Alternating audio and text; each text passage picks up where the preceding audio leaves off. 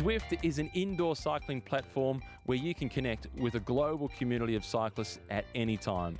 You can chat with people all over the world, share in group rides, get encouragement from total strangers right on, who quickly become your new riding buddies and train harder and faster with competition on a global scale. Check out Zwift for yourself at Zwift.com today.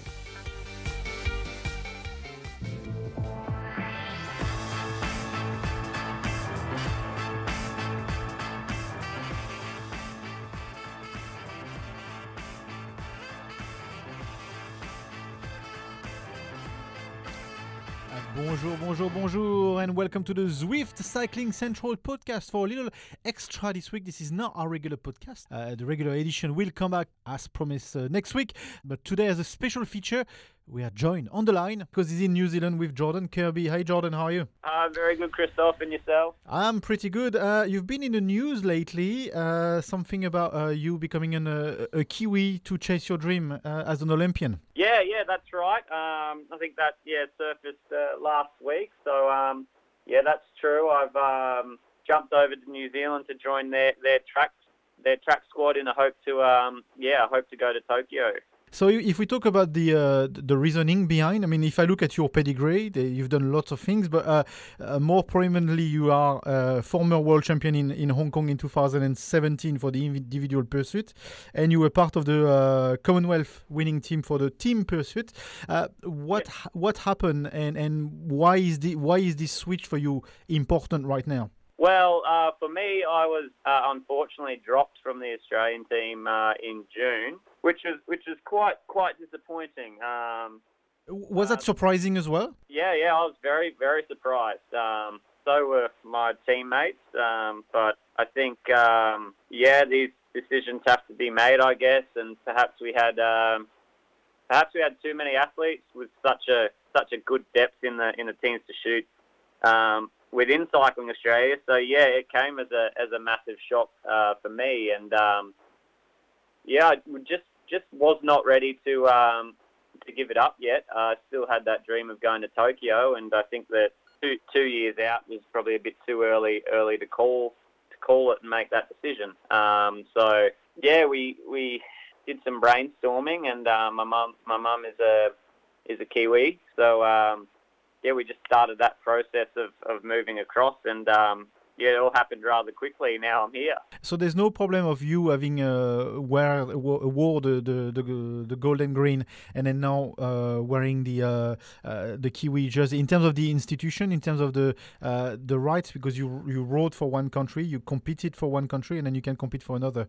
There's no problem there. Yeah, yeah there are some some rules around it. I will say that um, Cycling Australia did clear me to do it, so they did allow me to they did allow me to change country. So I'm uh, I'm grateful for that. That was that was quite good of them. Um, in terms of rules and regulations and all that kind of stuff, there is a bit of a stand down period uh, with regards to the World Championships. So the rule is you have to miss the current year World Championships and the following year World Championships.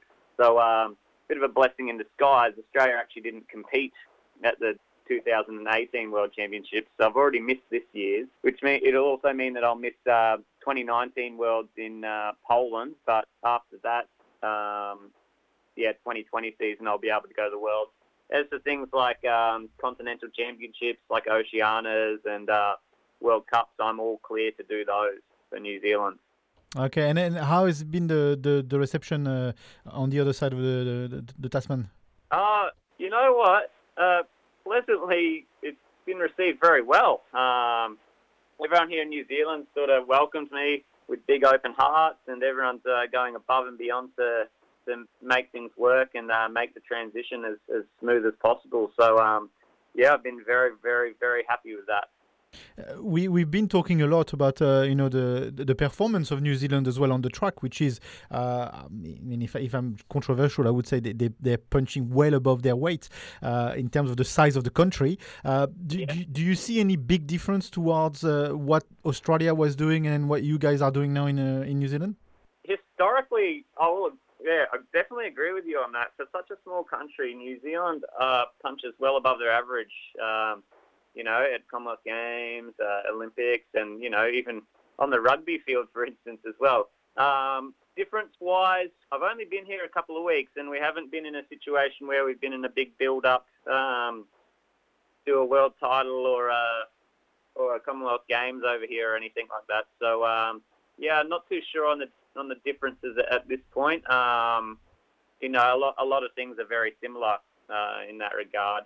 Um, but yeah, I haven't really noticed uh, much of a difference yet um, in terms of training methods and all that kind of stuff. well, we haven't really gotten into into super specific stuff yet. So um, yeah, I'm not sure what's to come.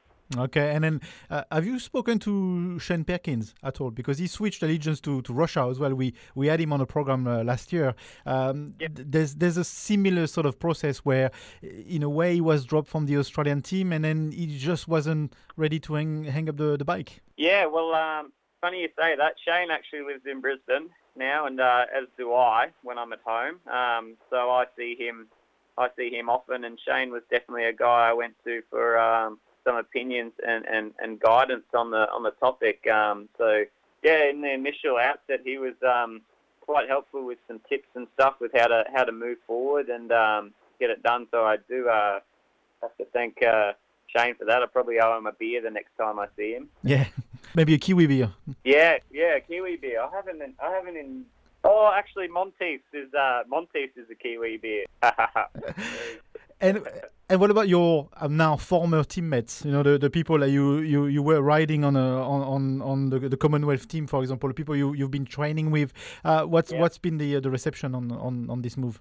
Yeah, look, um, so I tried to keep them all in the loop as much as possible um, with with what was happening, and uh, they were all very very good about it. You know, it's a strange, it is a strange situation. Um, I'm not going to lie, like if if I do line up against them in a race, it, it's going to be a weird feeling that probably only a few people have ever ever felt before. Um, but the boys were all behind it. Um, they're all happy. They're all happy for me to continue to, you know, pursue pursue that dream. And um, you know, I've developed some really really strong strong relationships and friendships with those boys. And um, yeah, me riding for, for New Zealand is, is not going to change that. Um, yeah, so they've all been they've all been great, really. Yeah. Yeah, it's it's interesting that Olympic dream, you know, because we spoke about it again with with Shane Perkins. Is uh, that dream is so profound for an athlete.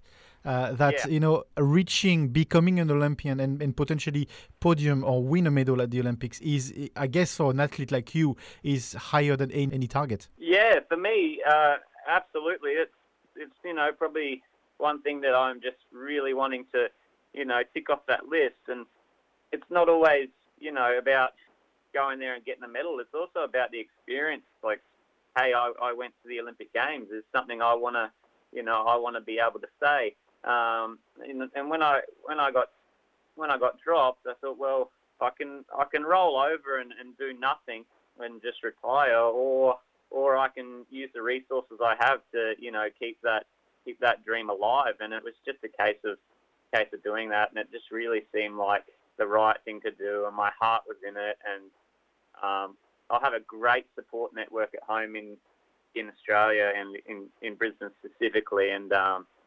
everyone was just like, "Yeah, you, you need to do it. You you should do it. Like it, it's the right thing to do."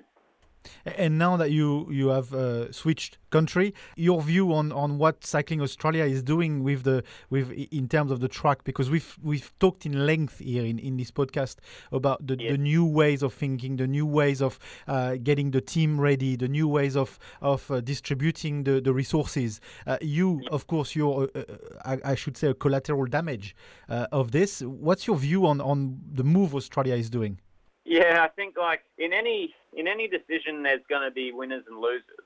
Um, and yeah, as you said, I've become collateral collateral damage in the in the situation whereby they they'll be saving some resources and that to chase that gold uh, gold medal in Tokyo. You know, it's a bold, it's a very bold uh, strategy and outlook, but you know they're definitely well on the way to um, to trying to achieve that with the boys breaking the world record in the in the Commonwealth Games. You know, I think you're damned if you do and you're damned if you don't. Um, people are going to dislike what you do either way. You know, you're never going to keep everyone happy. Their their goal and clear objective is a gold medal in Tokyo. So they're gonna um, pursue every pursue every avenue to do that. So um, yeah, For- for- unfortunately, I lost out there, but um, that's just the way it goes, I guess. And for your new country, you you're gonna do your best for make sure it doesn't happen. I guess now. Yeah, that's exactly right. And um, I'm over here, and there's no guarantees. Like I still have to get selected and all that, you know. So I still I still have to perform at a high level. I haven't just walked straight into the squad that um lines up on the track. Um, I'm gonna have to have to prove myself in this training environment and um, in terms of the team culture and on the track as well. So um, when we're racing, so you know, I'm still go- I'm gonna have to give it everything, and um, you know, I think all things go to plan. I should uh, should have a decent look in. I don't see myself uh, getting dropped. Well, I'd hope not. Otherwise, I wouldn't be here. Yeah. So, um, yeah. Uh, it's just full steam ahead now. Um, yeah, for the next two years. And do you target more of an individual performance or more of a team performance, or actually both? Uh, for me, I've come here as a team pursuiter only, so I won't be looking at doing any other events. There aren't many uh, individual pursuits on the calendar this year. There aren't any at any World Cups. The only individual pursuit I'll probably do is at the New Zealand Track Nationals in um, in February. So for me, just here on a teams pursuit basis. So that's it. It's just trying to make the team go as fast as possible. Really, is my role. Okay, cool. But thank you for your time. I know you're you're pretty busy, so thank you for your time, uh, Jordan, and we wish you uh, the best of luck in your in your new venture. Thanks for getting in touch, Christoph. Uh, have a good day. No problem. That was Jordan Kerby all the way from Auckland. Uh, and this is it for uh, this little feature, this extra feature uh, today. Regular podcast, as I said at the beginning, will be uh, coming back uh, next week with the usual crew. But until then, it's bye for now.